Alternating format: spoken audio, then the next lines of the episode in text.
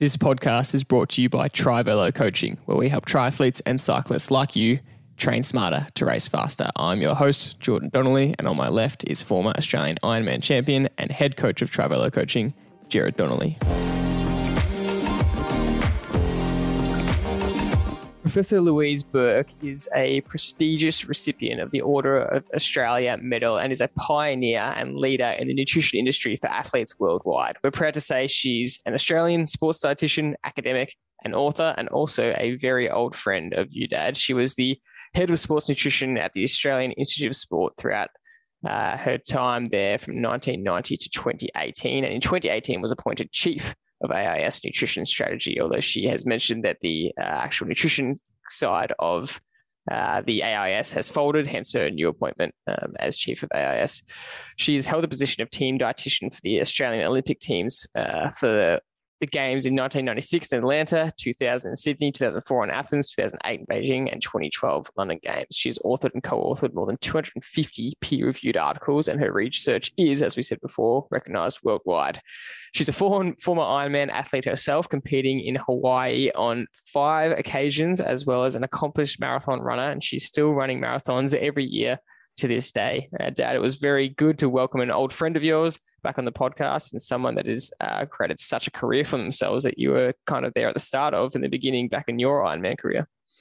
Yeah, it was really lovely to reconnect with uh, Professor Louise, and she's just Louise to me. But um, oh, I've just watched her career um, from afar and and just admired um, her passion for what she does. And as you know, George, if you love doing something, you'll be very good at it. And she absolutely loves uh, her work, and she's she's looked at it from both sides. She's looked at it from an athlete's point of view because she was, you know, she was a really she's done five Ironman. She's done I don't know how many marathons, you know, fifteen or twenty. She's still running marathons now, and she said she's going to be running until she's eighty, apparently. But um, but th- these are the things that she's done as an athlete, and she's also been heavily involved with elite athletes and almost uh, be- befriended coaches. Um, so she's got the three things that are so important: is understanding how an athlete um, functions. Um, uh, how a coach has a relationship with the athlete and the nutrition that's involved between the athlete, the coach, and the nutritionalist. And so she's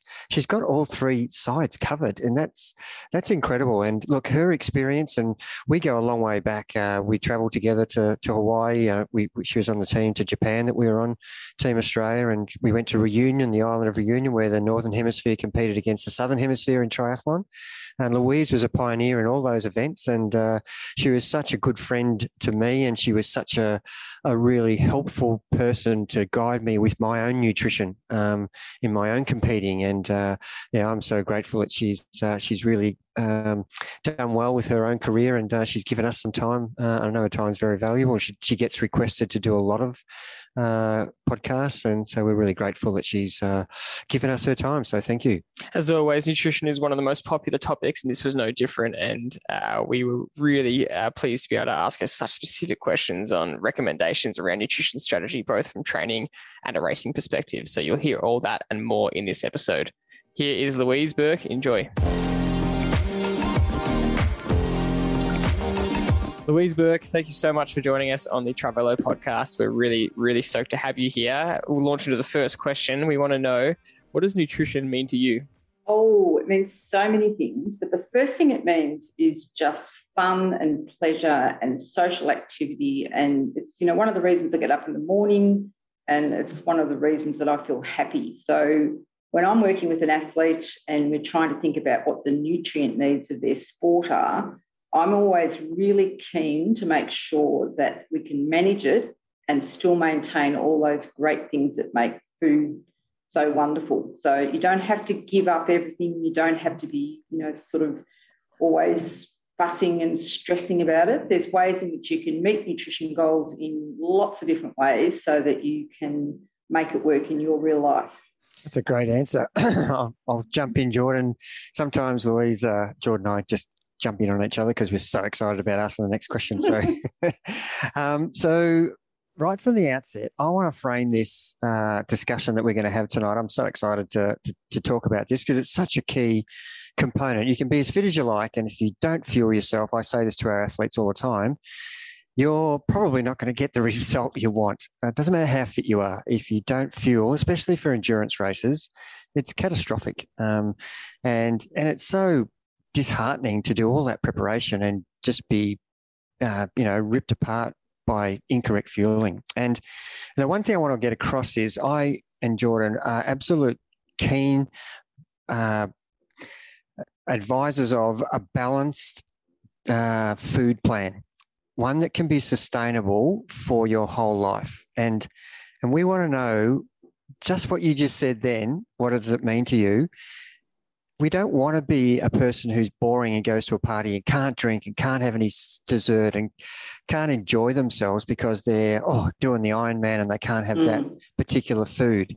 Can you just talk about that a little bit and the balance that you try to achieve? Yeah, absolutely. And the other thing they, sh- you know, you wouldn't want to be doing is lecturing everybody else, like making everybody else feel sad about the whole thing. So there's lots of ways in which we can use nutrition to eat more of the things that are going to help us and less of the things that aren't so great.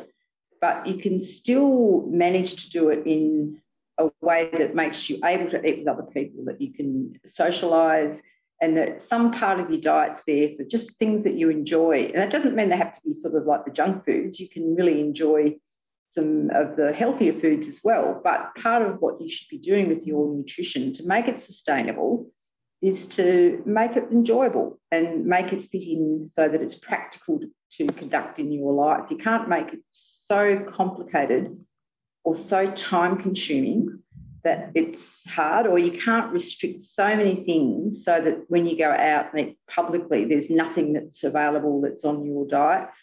And you know, you can't you know spend so much time putting it together that it's just not feasible to be used. So um, that's the first thing. And the, the next thing I think that's a really good thing to know in ways in which we've evolved sports nutrition is that I think when I started as a sports dietitian, I had this idea that there was going to be this perfect athlete's diet and you've got it and then you just repeat every day you know so you train and you just do the same thing once you've once you've you know got the the um, magic secret ingredient of your, of your menu it's just repeat. Whereas now we know just like the training you do something different every day and every training session you do even at a sort of recreational level it's got different goals. And so you need to keep manipulating and um, adapting what you're eating from day to day so that it's really thinking about what am I trying to achieve today and how does my training differ from yesterday? So, what do I need to eat differently? So, the amount that you eat, the amount of carbohydrate that you eat, how you space your carbs from where the protein is, it all changes, not just between athletes, but within the same athlete from day to day depending on you know, what their goals are. And so if you can understand that principle, that's really sustainable as well, because then you know you're never going to set yourself up to overdo it or underdo it. It's going to always sort of track what you're doing with your, with your um, food plan. And you said before that um, athletes can come unstuck when they don't fuel themselves properly, but they can also try and look for too much from nutrition. Like I know lots of athletes that undertrain,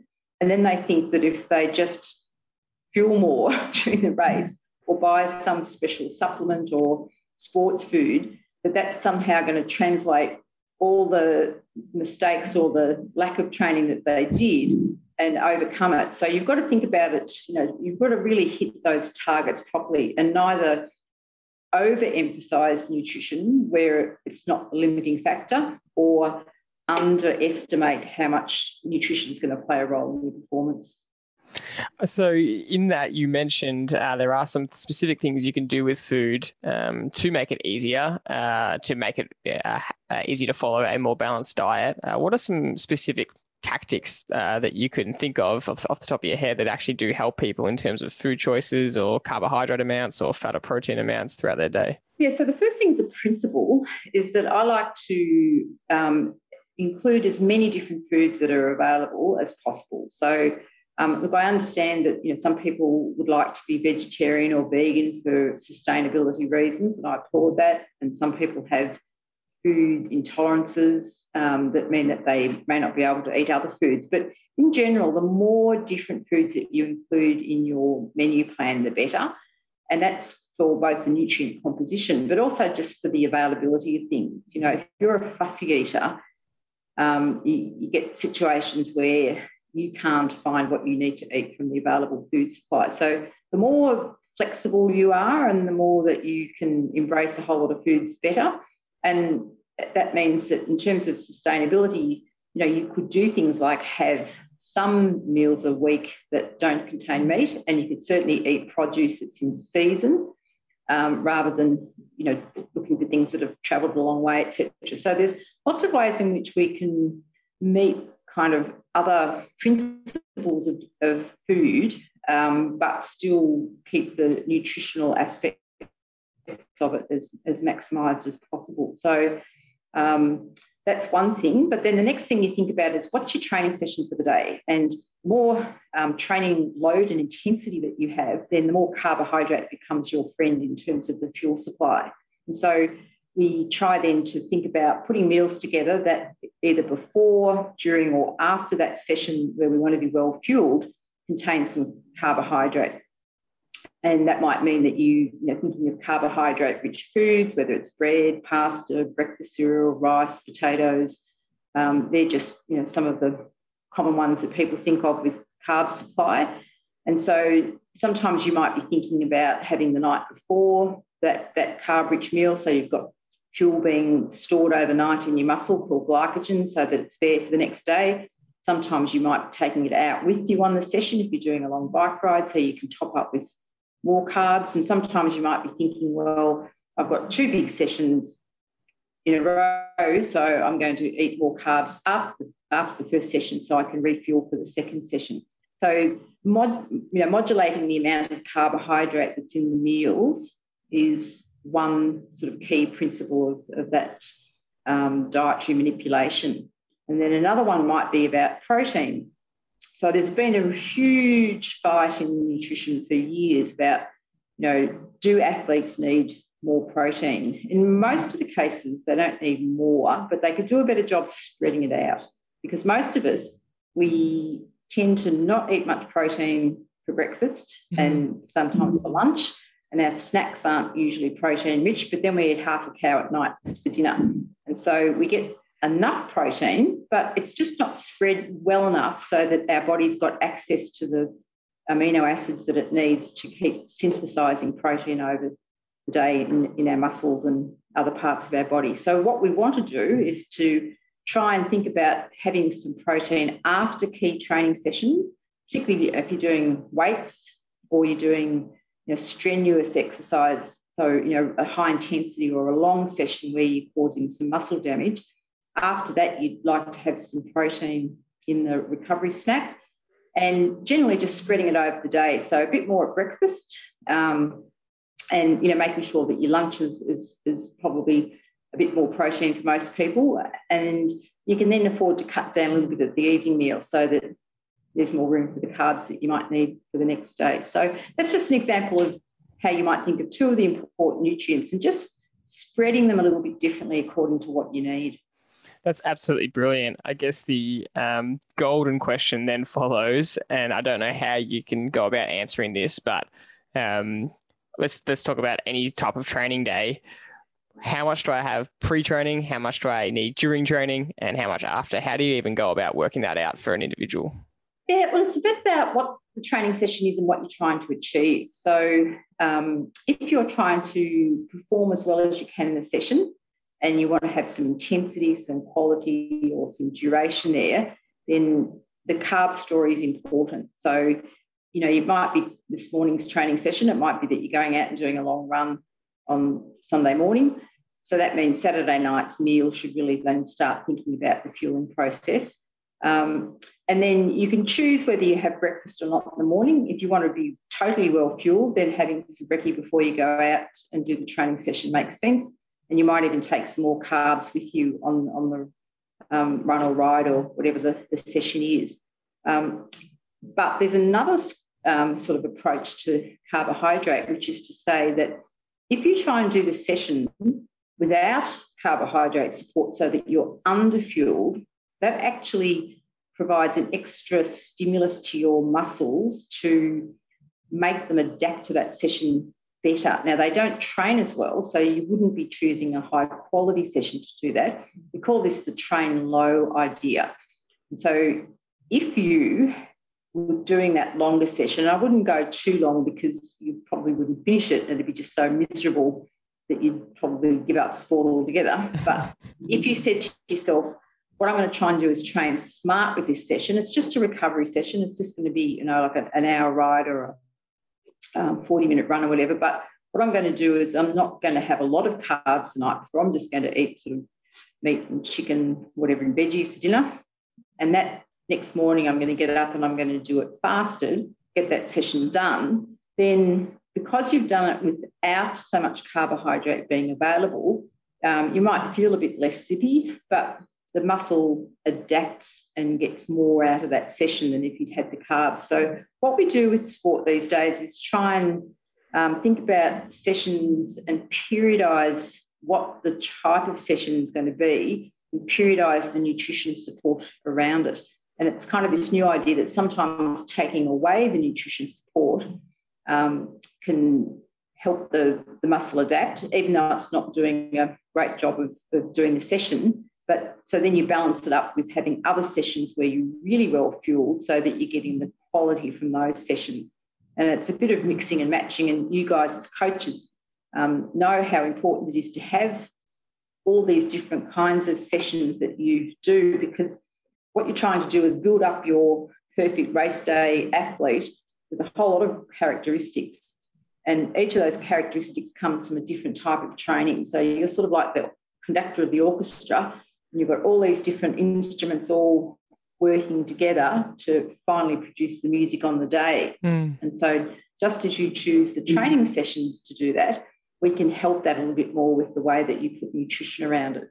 It's a, a really good concept, and it almost uh, resembles your selection of fueling, doesn't it? When you're uh, whatever you're going to eat on any given day, breakfast, lunch, and dinner, or the snacks in between, you're giving, like you said earlier, giving yourself as much variety each day as possible, not trying to replicate the same food each day because our requirements in our because we're talking to everyday athletes out there at the moment. Their requirements are they have some sort of training that's going to happen each day. And it may be a recovery day, it may be a high intensity day, it may be an endurance day, maybe a tempo day.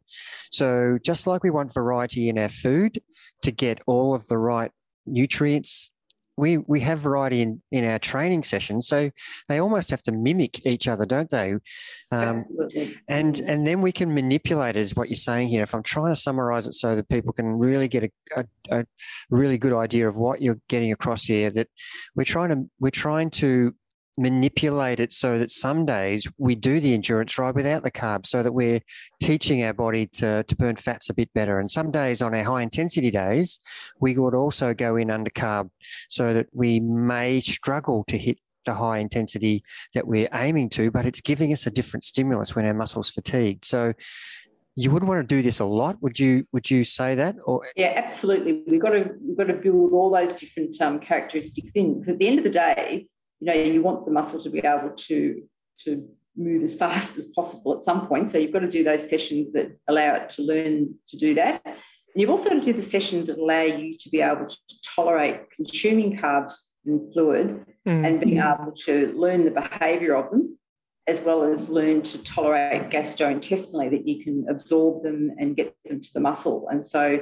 that's all practice as well. We sometimes forget that our gut is just another thing that can be trained. And so you, you really need to practice all those sessions, even down to what actual things you're going to have during the race, um, because there's evidence that we tolerate and we learn to, to um, absorb and empty the things that we're used to having most. So even though you might say, I'll just have um, carbs doesn't matter what sort this training session, that's good. But then other times you might want to think, what's going to actually be in that race? You know, what is the brand of sports drink or what are the things I'm going to carry in my pocket? So that those are the things that you've trialed. And then you know both behaviorally that you can manage it and and from the point of view of your gut, that it can tolerate and empty it. And so all this stuff's got to be practiced. And I mean, I think back to some of the, the sessions we did back in the day, um, Jared, you and I, where you know we really did do that. I, I can remember the first Ironman that I did. Um, there wasn't any such thing as sort of sports drinks and gels and things, but we found out that um, in Kona they had guava jelly sandwiches at the aid stations, and I can remember getting guava jelly, just, just jam made from guavas, uh, sent over it making up sandwiches and taking yep. them out in the bike and because he wanted to actually practice the real thing. Yep. So it's such a good point and and not only practicing what fuel you're going to do on race day but practice it against the exact intensity of your race day. And can you talk to that a, a little bit? Because i think people are really underestimating how important that aspect of the practice session is. Oh absolutely. And it, look some of it's behavior and some of it's um, physiology of your body. And don't underestimate the behavior because another funny story from way back. I remember when I did my first Ironman, and I hadn't, I didn't really ride bikes prior to that, and I remember developing this sports drink because you know there really weren't a lot of commercially available ones then, and I felt so smug on my bike. You know, when I got to the, the bike at, after the swim with my special sports drink on it, but I hadn't learnt to ride the bike well enough in a group so that I could take one hand off the handlebar and get it out of the feeding cage. So I didn't drink a thing for the whole bike because it hadn't occurred to me just to learn the behaviour of doing it or doing it under the pressure of that intensity and with all those other people around me where I, you know, I never had really good bike handling skills. So you've got to learn those those behavioural and time and, and concentration tactics. You know, you've got to train yourself to remember to, to, to do the feeding. And then at the same time, you've got to train your body to be able to, to like it, to swallow it, to empty it from your stomach into your intestine and then absorb it from the intestine and send it down to your muscles. So if you haven't done any of that stuff over and over again, it's not going to happen on race day because you haven't adapted your body to all that stuff. A bit of the advice around gut tolerance um, can come off as generic and uh, even just um, trial and error. Uh, is, is, there any? Do you, do you? I know you've done so many studies. Are any of them on how long it takes your gut to learn to tolerate something? Uh, is there any kind of framework around how how that uh, process actually works? Yeah, look, I don't think the studies have been done so systematically that says 13.5 days or 12.6 times is the magic number. Um, we've certainly looked at two weeks as, a, as an ideal, and it, it, it does work in that period of time, but that's for athletes who probably came from some background and over that two weeks um, had a large number of training sessions to trial it in. Um, so it might take a bit longer for you know, a recreational athlete who's not doing that many sessions. And also for someone who's done no eating at all during exercise, it may take longer. And it may be that you start off with um, smaller volumes or lower concentrations of what you're trying to have, and then gradually build up so that you can tolerate the, the full load. And that's, you know, that's it is a lot of trial and error, and not everyone's individual. Like we do find, even when you put people on a, um, a gut adaptation program, you'll find that some people are just much better than others at the end of it, but everybody can improve. And so that's the that's the idea: finding the level that's comfortable for you that you can manage in the race scenario. That's really great to know. And uh, before we continue with a lot of the uh, scientific advice, I do want to circle back to uh, what we just spoke about with some of your experiences in the 80s uh, and early 90s. And uh, talk us through. I asked you off air. Do you remember uh, some of the studies you did with Dad? And you jokingly said, "How could we forget?" I know the listeners will be dying to know what was some of the stuff you were doing back then. What were you trialing? Like you said, it was all very new. Sports drinks were barely even on the market. What what was that experience, and why was it so memorable? Well, I've probably got the opportunity to apologise to your father because I was I had lots of ideas, but I wasn't a very good scientist then in terms of implementing them in the lab. I had this idea. Can I just say, can I just say before you start that we were at the mercy of Louise because we knew nothing and she knew something, and that was better than knowing nothing. So we totally trusted whatever she told us. We were blindly following, and little did we know that at the time, everybody is learning, everybody's experimenting. We don't actually know until we try it. So I just want to put that out there before you start this story. Anyway. And, you were very generous, let me say. So back in the 1990s, the options with sports drinks were few, and they were both mostly um, based on sugar, so glucose and, and, maybe some fructose. But it was it, it was these very simple carbohydrates, and one of the problems that people were experiencing was that emptying large concentrations or um, very um, concentrated drinks often led to gut upsets. And so the problem was then that you felt terrible and you you know, could have been sick during a race, but also it was stopping what you were drinking from actually getting to the muscle. If you couldn't empty it from your stomach to your intestine and then absorb it, then it was kind of not really being nutrition. It was it was just um, making okay. the road road coloured. Uh, so there was some evidence that if we could use more complex carbohydrates to use what was a polymer, so glucose is all joined together, then they were emptied from the stomach into the intestine more quickly because even though the same concentration was in the two drinks, the one that was made up of the polymers had less individual bits to it and it would empty more quickly and then in the intestine it would break down and it'd send all those carbs to your muscles. So there were some drinks being um, produced and they, they were made from these glucose polymers. So I had the idea what if you could go even more complex, like a starch, so that these um, concentrations of carbohydrate would, would seem to have lots of carbs, but few individual components of it until it was in the intestine. And so I came up with the idea let's develop a drink that was based on starch. So we bought some potato starch and had to boil it up to make it um, first of all, sort of um, tolerable. And we made a, a, sports drink based on this. And I had some colleagues, some very, um, very trusting friends come in, and we did two trials. One where we had this new drink, and we were looking to see could it allow the athlete to go longer, but could all the extra carbs coming in from the drink rather than from the muscle help you to save the muscle glycogen stores a bit longer so that you could have more of them towards the end of the race when they might be useful. So I actually talked Jared into having a muscle biopsy to see whether the amount of glycogen that was being used during this exercise was um, spared when we had the, the, the, um, the starch drink. So I had, I think, 10 of very trusting, very elite athletes come in, and we had wind trainers all set up and we had people in a sort of a circle trying to do the um, time trial, drinking. And of course, I'd, I'd cooked up this stuff on the stove. That's amazing. Yeah. Thought, how, it doesn't taste very good. So what can I do? Oh, I'll just put some lemon essence in it. That'll that'll do. Thinking that you know, there's there's food companies that that have experts in food technology who spend months and years coming up with the perfect flavour that's how they make normal sports drinks and soft drinks. But I just sort of dreamed it up on an afternoon on the stove at home.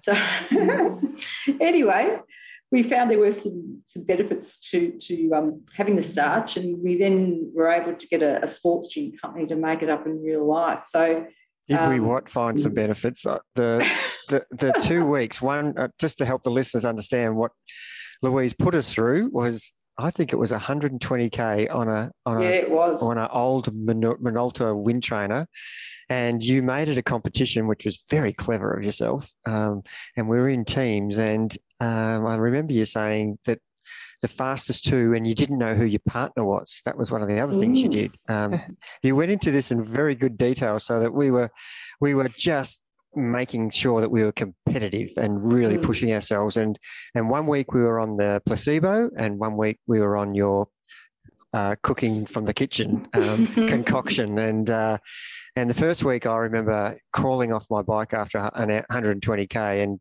and Andy having to drag me to the car somehow because I could hardly walk, and thinking. I hope like hell I was on the placebo this week because if this is what's going to happen next week and I'm I was on the carbs, I'm in trouble, and I don't even want to do it next week anyway. Um, the result the next week was was incredible. I, the difference between week one and week two was was unbelievable. Surely and, you knew from the first sip that you that it wasn't.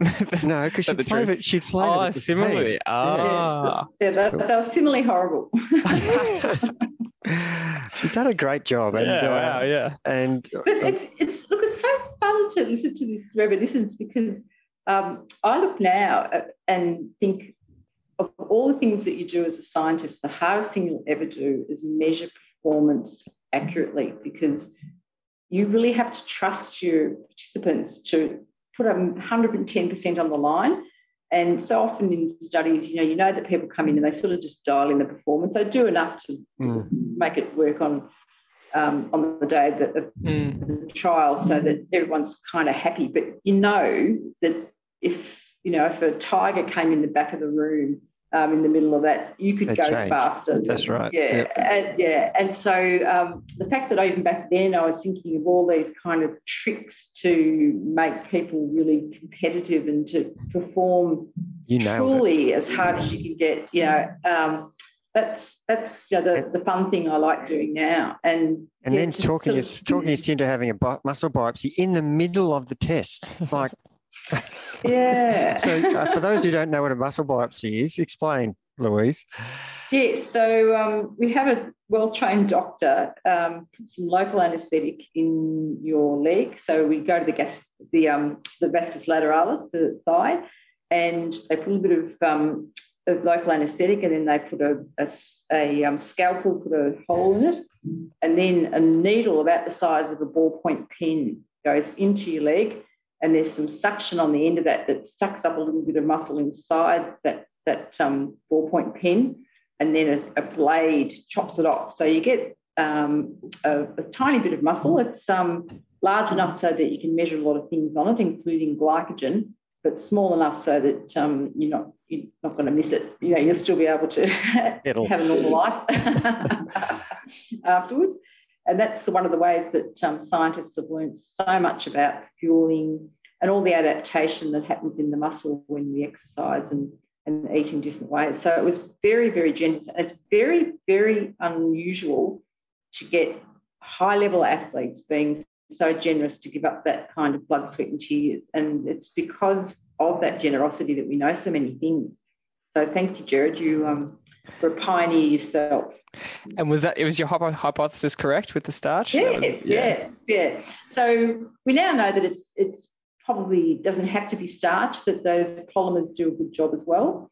And now we've even moved on further with the um, commercial sports drinks. There's now these hydrogel ones where the it's not so much the carbohydrate that changes, but they're now manufacturing them so that they're um, coated in a gel which allows them to sort of slip through the stomach and then um, when they get into the intestine and the pH, the acidity of the intestine is different to the stomach, the gel breaks down and then the carbohydrate can be absorbed. So there's, it's amazing when you think about it's just carbs. Like it's nothing, it's not rocket science, if you like, but the amount of technology that's going into trying to make those carbs get through the body to the um, point of, of fueling the muscle more quickly with, with better gut tolerance. There's um, a lot of work that's still going on in there and still still new things to find.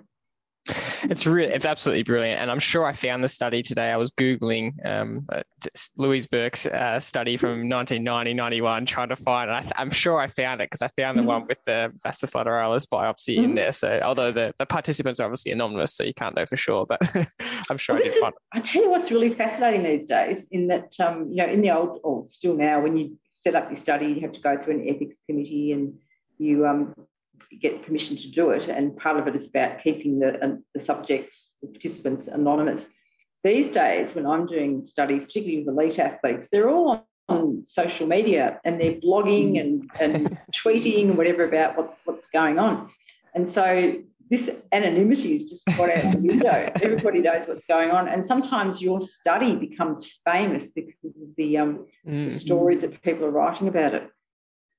So, uh, taking back to the training, and I really want to hone in on this point um, of of the idea of figuring out how much, because uh, you can search for you know calorie calculators online, and and you don't find much about you know what what should my race day calculations be. But uh, we'll stick on the training for now.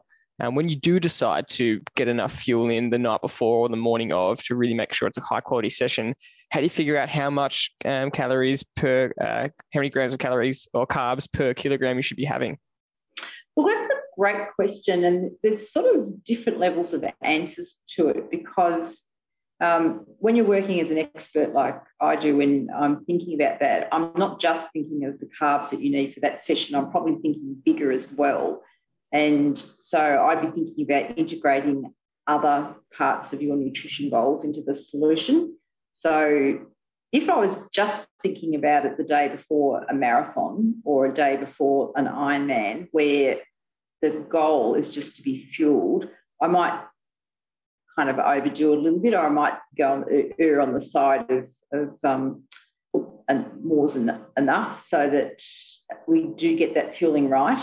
And you know, somewhere if I'm doing carbohydrate loading over a day before a race, I might be trying to eat 10 grams of carbohydrate per kilogram body mass. So 70 kilo athlete would eat 700 grams of, of, of um, carbohydrate. If I was doing it in a training day, something I'm doing over and over and over again, you probably couldn't eat that much all the time because mm. as a recreational athlete, you just wouldn't be burning all those calories. And so you might have to find a balance between how much does my fueling need, but how much calories do I need for the total day and how much that needs to be protein and how much it needs to have other things in it. So I'd be sort of saying, well, if I put everything together, it might be enough to have six grams of carbohydrate over the whole day, and maybe two or three of those grams per kilogram are having being eaten in the evening meal. So um, it's sometimes difficult. And but remember, you know, when you have these complicated um, questions and things mm. that you're trying to put a whole lot of stuff together, there are experts like me that you can go and consult and have, you know, have those conversations to get it done for you. You, know, you don't expect to do your own plumbing or do your own mm. Um, mm. legal point. stuff. You know, you, when you get to the point where it's getting complicated, you get the expert that knows how to put it all together in. So it's good to know some things yourself, but sometimes when it gets to the um, to the bottom line of well, how am I going to make this all work? It's easy just to go and get the expertise so that you can um, and and that's a conversation. It's not like I've got a diet sheet that everybody yeah. says, right, you have to do this, and that's the only thing you have to do.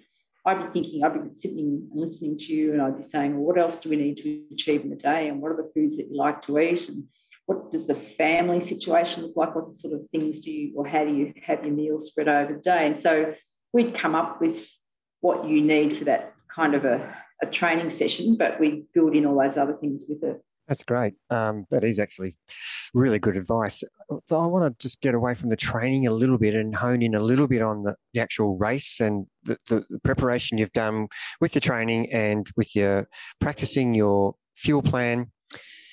I want to I want you to talk to if the intensity that you've trained at for some reason on race day, and, and, look, we've got we've got people who are just new to Ironman, we've got people who may have done 20, we, have got people who are elite, we've got mid packers, um, we've got age group leaders. So we've got such a variety of athlete um, who is listening to this podcast. And, and I know that you can fit yourself into one of those five or six categories.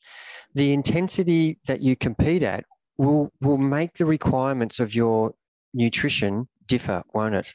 Um, it does, yeah. So, can you speak to that a little bit for race day? Um, just some general advice to to the guys that are listening about you know, if if for example, if you think you're going to be riding a six hour 30 for the 180K compared to someone who's riding a four hour 20, the intensity of those two athletes is going to be one's riding at 80%, the other one's riding at 62% of their yeah. FTP. Yeah. How, that, how is that affecting the, the rate of fuel burn and the requirements that they need? Yes, so obviously the, the higher the intensity, the higher the rate of carbohydrate utilization. So you need to be taking in more per unit of time to, to try and, and manage that. Um, the other thing you've got to think about too is the fluid that you're probably going to be sweating more, so that you're going to think about your fluid and um, fuel requirements at the same time. And so it might be that You've got different choices of um, things that you might consume to get the fluid and the, and the fuel, but you also might think about the, you know, the quantity that you're having. And sometimes people who are moving at, at um, lower intensities forget and they sort of overfuel, if you like, or they overdrink because they're they're trying to do everything as well as possible. And the irony is that the sort of the, the slower you go, even though relatively it's as fast as you can manage, um, it just becomes um, easier when you're moving at a slower pace to eat and drink. So sometimes the people who are moving, you know, more slowly can overdo it, and that sometimes it's not the disaster, but it can mean that they overhydrate, and it can mean that they're overfueling and they're just getting, um, you know, causing themselves some gut problems just because they don't need all the, the stuff that's going in. But you know the fact that you, are going slower and it's just easier and sometimes you know people who are um, recreational and doing some early things and they're just happy to finish you know they they stop for a chat at the feed zones because you know they like to um, uh, sort of pace themselves a little bit and sometimes you sort of get yourself to from one aid station to the next and when you get there you like to have a bit of a um, a stop just to get yourself back feeling better, but that can sometimes make it more likely that you're overdoing the, the food and fluid intake just because um, you know it's it's easier to do it. Not always, but that's just sometimes a um, a thing that people don't think about. It's it's much easier to think that athletes always need to be pushed to have more, but there's often situations where you're suggesting to athletes that they've really got plenty and that maybe even backing off a little bit might be more helpful. I had that exact experience, Dad. I don't know if you remember at uh, at one of the Gran Fondos in Europe where we rode 160k, and um, I was so par- it was one of my first times riding that distance uh, in those conditions, and uh, I was so paranoid about underfueling, and we were riding as a group, so we were actually stopping at the aid stations, making sure that we were all riding together, and I absolutely overfueled, and I had you know the worst gut problems from the first third of the actual event, and it, it lasted all day until that night. It's just crazy how easy it is to do when you're you're thinking you're doing the right thing, but um, there's no need for it.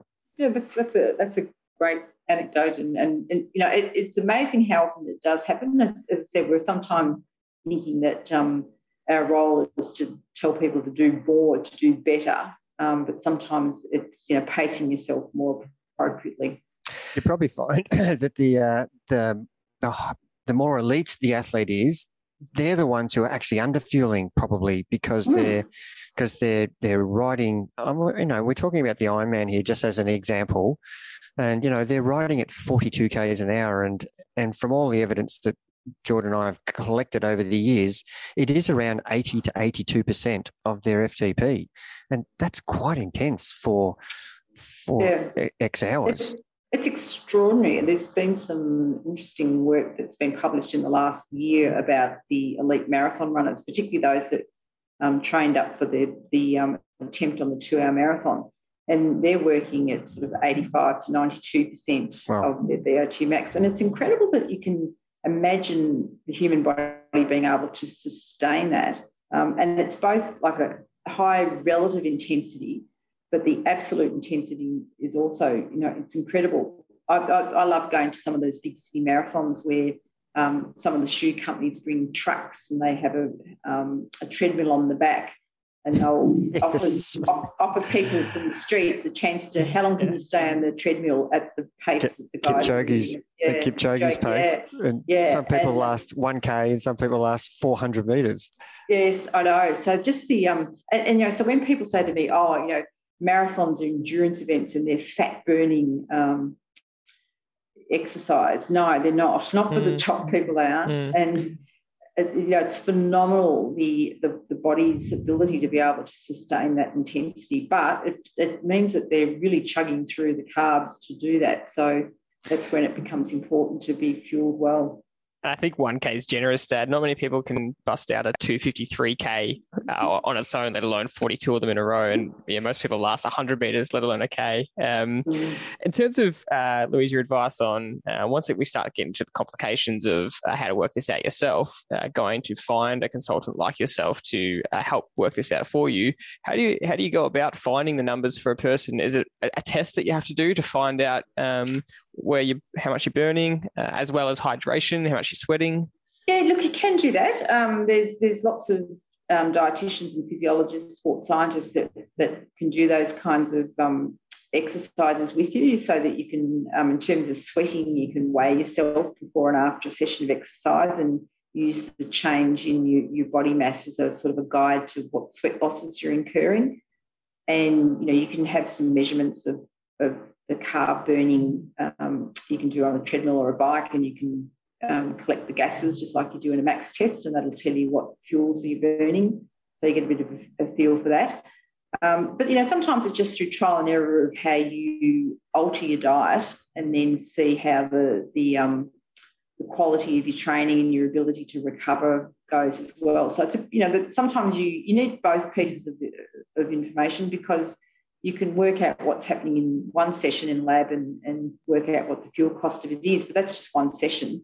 And so when you're thinking about how it all goes together and integrates into the periodized plan, you know, sometimes it's more the outcomes of um, how the tra- training is going and where you're able to recover and, um, you know, putting it, it's putting both the inputs and the outputs together. You're a big believer um, from all of the stuff that I've been listening to over the years that that it's it's a learnt thing. Everybody's individual, and what works for you may not work for the person training for the same event um, uh, at the same uh, level or standard. And and you're, if correct me if I'm wrong, you're absolutely saying it's it's you finding out what works for you along your journey and and you're learning as much from the coaches as you are from the nutritionalists. And you should be working together with each other rather than you know, the nutritionist saying, here's your information, not even talking with the coach. Uh, the coach is giving the strategy for the intensity you're going to ride or run or swim at. And the nutritionalist is, and they're like, they're working separate. And your philosophy is no, they need to work together to get the right outcome. Absolutely. I love coaches and I love athletes. I mean, I, I learn just as much from them as I do from the science journals. Um, it's, you know, putting all the bits and pieces together and the thing about coaching that's never really appreciated is just how much it is an art as well as a science. Um, you know, getting it right for an individual athlete and putting the whole program together. As I said, aside that conductor of the orchestra, it, it's um, it's such a special experience when you get the whole thing humming, and that comes from not just the the numbers and sort of trying to make everything cookie cutter science. It's really about that individual and all the the idiosyncrasies they have and getting it right. And I, I mean, one of the great experiences of working at the AIS was just having day-to-day contact with athletes in their training environment. So, um, you know, it's lovely being a private practitioner and having athletes come and see you in their off in your office. Um, but it's so much more rewarding going out and seeing the athlete in their environment. I, I mean, it's funny how I've um, over the years I um, have started doing a lot of work with race walkers because I can run at their walking speed. And so I can go out and train with them and observe that training session. So it's, it's not, and I can be part of the training session. I mean, I'm doing more than observing it, I'm, I'm seeing it from the um, bird's eye view. And I learn so much about um, the athlete and not just what they're tolerating, but a little bit about what makes them tick. And that helps you with the um, working together to get that plan right. Um, so don't underestimate what the coach knows and what the athlete, you know, is experiencing as um, part of the ingredients to getting the plan right. I couldn't agree with that sentiment more. And uh, I'm obviously biased to dad's coaching, but I tell people all the time that um, I'm constantly shocked at how much wisdom and experience plays a part in the art of coaching. And like you said, it is an art, and just having so many uh, decades of, of experience in the industry just counts for so much. And that cannot be uh, discounted when you're trying to compare what uh, the science is saying compared to what you're actually experiencing in the field. Mm. Um, absolutely. And I, I, love all these gadgets. You know, I love the um, TrainingPeaks and the Garmin's and all the um, metrics that can be collected. Um, and that's you know part of your toolbox, but it never replaces that personal um, interaction that you have with the coach and with your fellow athletes. And you know, I think the best thing that you can do is to is to have that coach relationship and you know be part of the squad and get everything out of it because all the stuff that you can collect on on um, yourself with wearables and download on a program and look at etc that's one part of it but you just cannot replace like as you said i mean i've just remembered a whole lot of things that Jared's taught me today that i've forgotten um, but you know all those those experiences and insights and um, just the as you said the wisdom that's that's the bit that you um, you can't get with some of the modern science stuff. And I sometimes feel a bit sad that you know people just sort of taking up platforms as being the replacement for the human interaction rather than seeing it as just a, a tool to aid that human interaction to be better. So you've given us a great starting point. Uh, for example, pre-race day, you know, uh, 10 grams of uh, carbs per kilogram of body weight, for example, and it could be six to 10 depending on the uh, yeah. requirements of the event the next day. Um, but that is a great starting point because you have to start somewhere, especially when you go to see a consultant and there is going to be some trial and error involved. We want to know whereabouts we can start. So, what about um, pre race in the morning and during the race? What are some of the benchmarks we can start with with grams of carbs per hour or total calories per hour? Yes. So look, it depends with pre-race um, what time of the day the race is and how much you're trying to use that to keep fueling. So you know somewhere between one to four grams per kilogram is, is sort of the, the scientific benchmark. And if you've got an early event, you know one might be enough. But if it's a um, if it's a long event, like if you're doing a, a, a marathon or a 50k race walk, I'd probably get up a bit earlier and have two, two, two to three um, grams, just so you've got a little bit more fueling still happening. And then during the race itself, um, you know, we aim for anything between 30 and 90 grams an hour, depending on the duration of the race and how much fuel is going to be burnt. So if I was if I was a um, doing, you know, say a, a, long ride, and but I'm only doing it as you said, the six the um, 60% of VO2 max or um, FTP that you're talking about, then I probably would aim somewhere between more three to six, 30 to 60.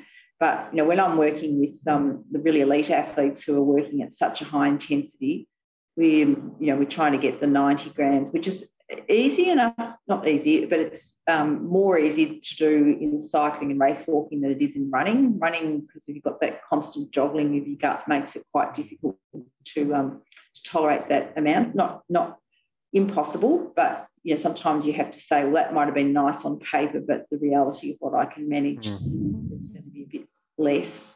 And so that you know you put that to perspective also of what the event is, because if you're doing say a, a, um, a cycling tour, then not only is that fuel that you're having on the bike contributing to today's fueling, mm. it's also adding to, to tomorrow's fueling as well. So you might be a little bit more aggressive because you, are trying to just keep the total calories and, and, and fueling up um, for the, the bigger picture. So there's a bit of modification that, that can happen, but that they're generally the sort of the ballpark figures that we start with and then um, just keep manipulating until we get it right for the individual. And is that sorry, Dad, I know you're about to ask something, um, but is, is, that that's maintained based purely on intensity and not duration of the race? So well, they go together sort of because okay. um, you know if, if if you're moving at a higher intensity, the race is going to be shorter for you, if that makes sense. Um, so because like sometimes people think, oh, ultra endurance, you know, I'm doing a I'm doing a 10 hour, a 12 hour, a 24 hour event. I've got to keep the 90 grams up per hour for that period of time. But of course, the you know the intensity is much lower, so you mm. really don't need to be that aggressive. So you've got to, um, you know, there's sort of a, a happy medium. Some and it depends on the the race. But you know, when I work with the 50k race walkers, they're doing a three and a half hour event, and the 90 grams per hour is really needed for all that period of time. Whereas, um, you know, when I'm when I'm doing a marathon, it's taking me three and a half hours, and I'm, I'm not going anywhere near their intensity. So perhaps don't need as mm. as as much going in. But look, that's that's sort of trial and error that you learn, and it it um, it's about what you can manage and how would you feel and what your performances are looking like, and you know whether you're um, able to keep the intensity up right to the end. If you're starting to tire in the race, it could be that you don't have enough um, fuel towards the end. Um, so it's, look, there's a whole lot of a whole lot of things mm. together. Yeah, good. Well, I think that's that's a good point to to get to this next level of what we want to discuss now. And um, and one of the there's a, like there's a whole lot of questions I'd like to ask, but one of the key ones is just your opinion of solid fuel carbohydrate versus liquid, and and the pros and cons of having it during competition. Yes, so you've got to think about fuel and fluid being separate needs that often go hand to hand, but sometimes don't. So if you're doing um, an event that's in really cool conditions, then you might have carbohydrate requirements that are greater than your fluid needs. And then if you're doing an Ironman in Kona, you know, you need to have more fluid than the fuel requirements that you have in other races. So when, when you're having a, a liquid form of something, you're sort of getting more fluid than fuel, if you like.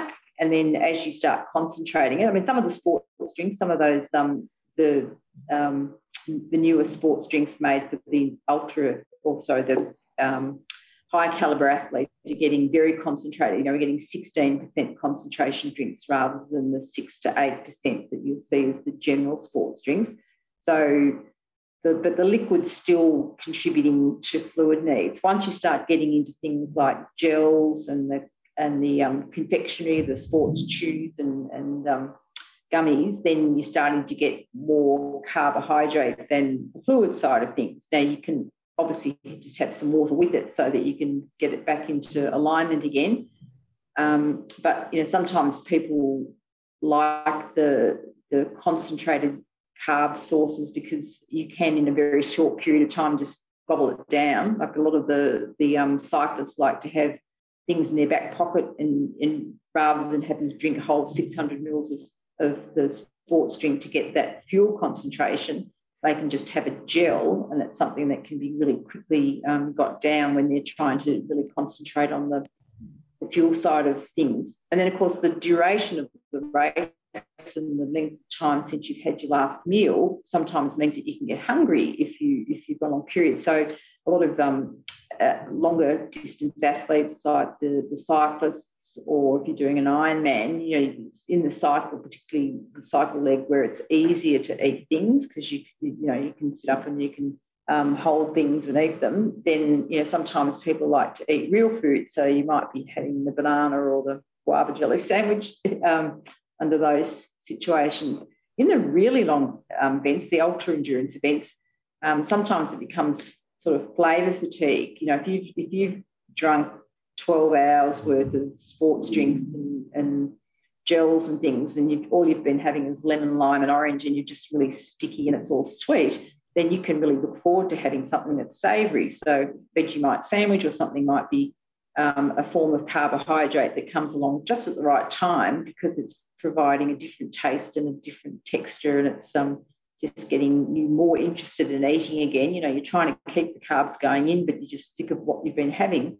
And so mentally, you might like something that's a bit different just to keep it interesting. So it's a whole lot of things that you you put together about what's what's behaviourally appropriate. Like you know, uh, as I said, you know, sometimes people can't manage things. It's sometimes hard to peel a banana and eat it mm. on, in, in a run when you're going that fast. Um, so that's not a good choice. But you know, a gel where you just bite the top of it and squeeze it, or um, a drink that's giving you the fluid. You know, you're thinking about all the different things you're trying to build into that that um, opportunity to be, what needs to be there. How can I do it? Where's it coming from? That's the other thing because you know it's hard to carry all your fluid needs mm. with you um, in one go, but you can put a lot of stuff in the back pocket if it's concentrated, if it's the gels and the chews. So, yeah, sometimes people have the idea that they'll carry as much carb with them, but then they'll get the drinks along the way from um, the feed zones.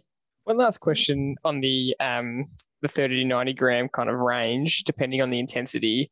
What about if we go shorter, like a, a 60 to 90 minute uh, road race on, the bike, or even an Olympic distance triathlon, which is two to two and a half hours, but the intensity is um, a lot higher than a half Ironman or Ironman? Does that go to the lower end of that 30 gram recommendation because it's so short, you don't need it, or does it go higher because of the intensity? Yeah, well, it depends on how much you've been able to store in your muscles. So your glycogen is probably going to be much more important there in terms of the fuel source. Um, and then it's about what you can manage. But the other side we haven't talked about is what your brain's doing. So we're talking when we're fueling up until now about getting things that are going to be absorbed and delivered to your muscles.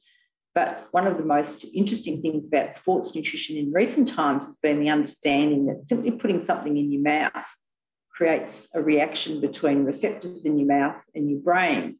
And you know that, Jared, because like, you know, in those really early days, you know, you would go out and you'd bonk on the right and you'd have something and immediately within, you know, 15 seconds of having something, you feel better. Now, there's been no opportunity for that to be emptied and gone to your muscles to make a difference to fuel.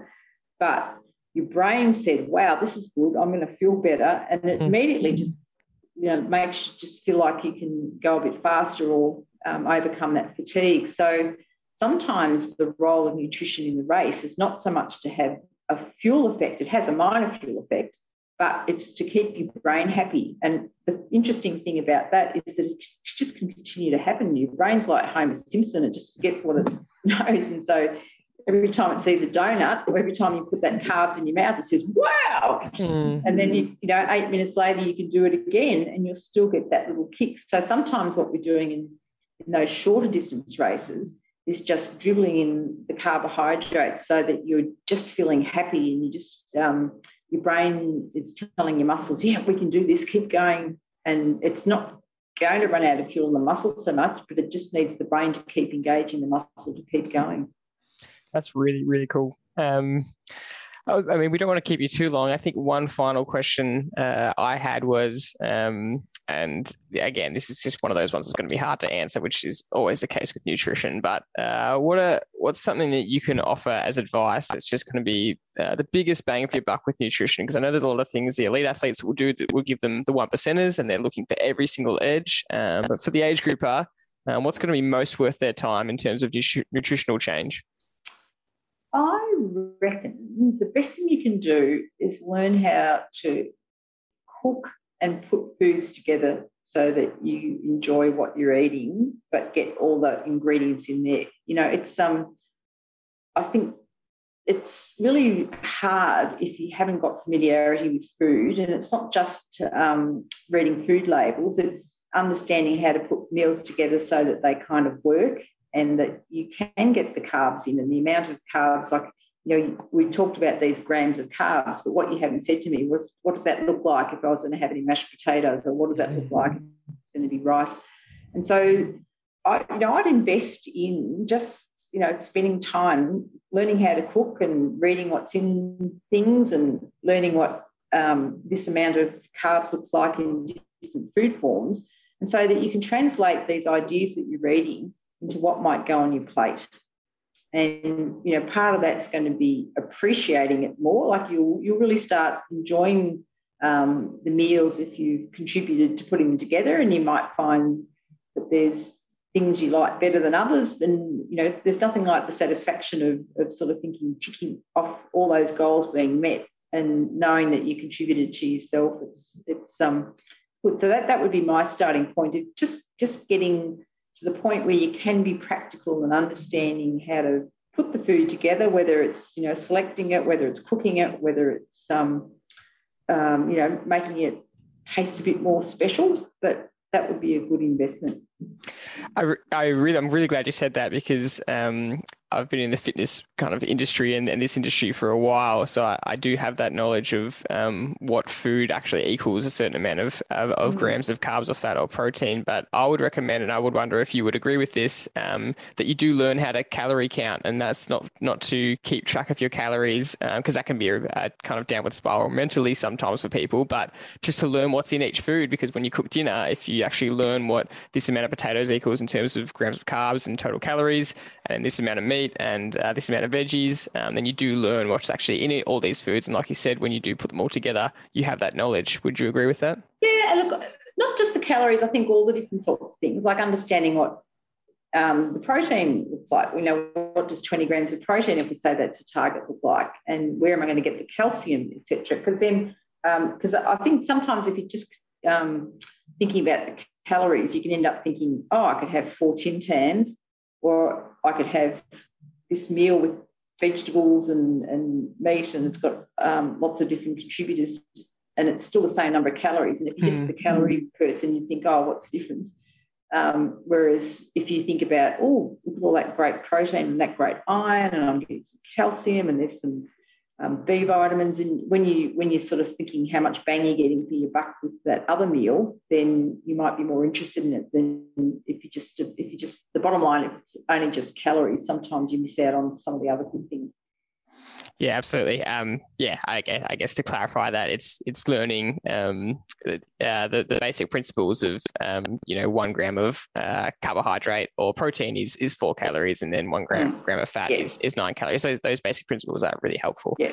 Uh, did you have anything you want to finish off with? Um, it's a pity we're finishing off. That's that's the one thing I wanted to mention. But there's, back again. yes, and look, there, there's so many, will. Yeah. so many more questions that I've got for you, Louise, and um, and you know, a lot of it uh, uh revolves around my experiences as, an athlete from the 90s to now and how how my requirements have changed personally. And I think that would be really helpful for the listeners who are who are you know who they may be 40 they may be 50 they may be 20 who's listening. And and what the requirements are a for male versus female um, b for a 20 year old versus a, a 60 year old um, and they're the they're the sort of things that I want to uh, ask your advice on. And and I'm sure there's people out there you know, we talk about sodium and uh, should should we be taking oh. salt tablets and um, and there's just so many other questions that we haven't got. You know, we've already been going probably too long for you tonight, but uh, but these are the things that I'd, I'd really love to get into. And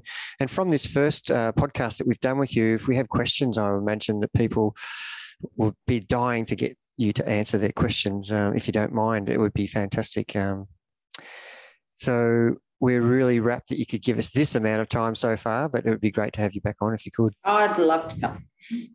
Thank That's you. amazing. I think I, I think I took four biopsies from you, so I, at least at least owe you that much back. uh, that's uh, long forgotten. Don't worry. Um, that's a great way to finish, Louise. Thank you so much for coming on. Uh, if anyone wants to look up any of your hundreds of articles, you can online, and they'll all appear. Um, but yeah, we've massively appreciated it, and we sure we're sure everyone will enjoy the episode. So thanks for coming on.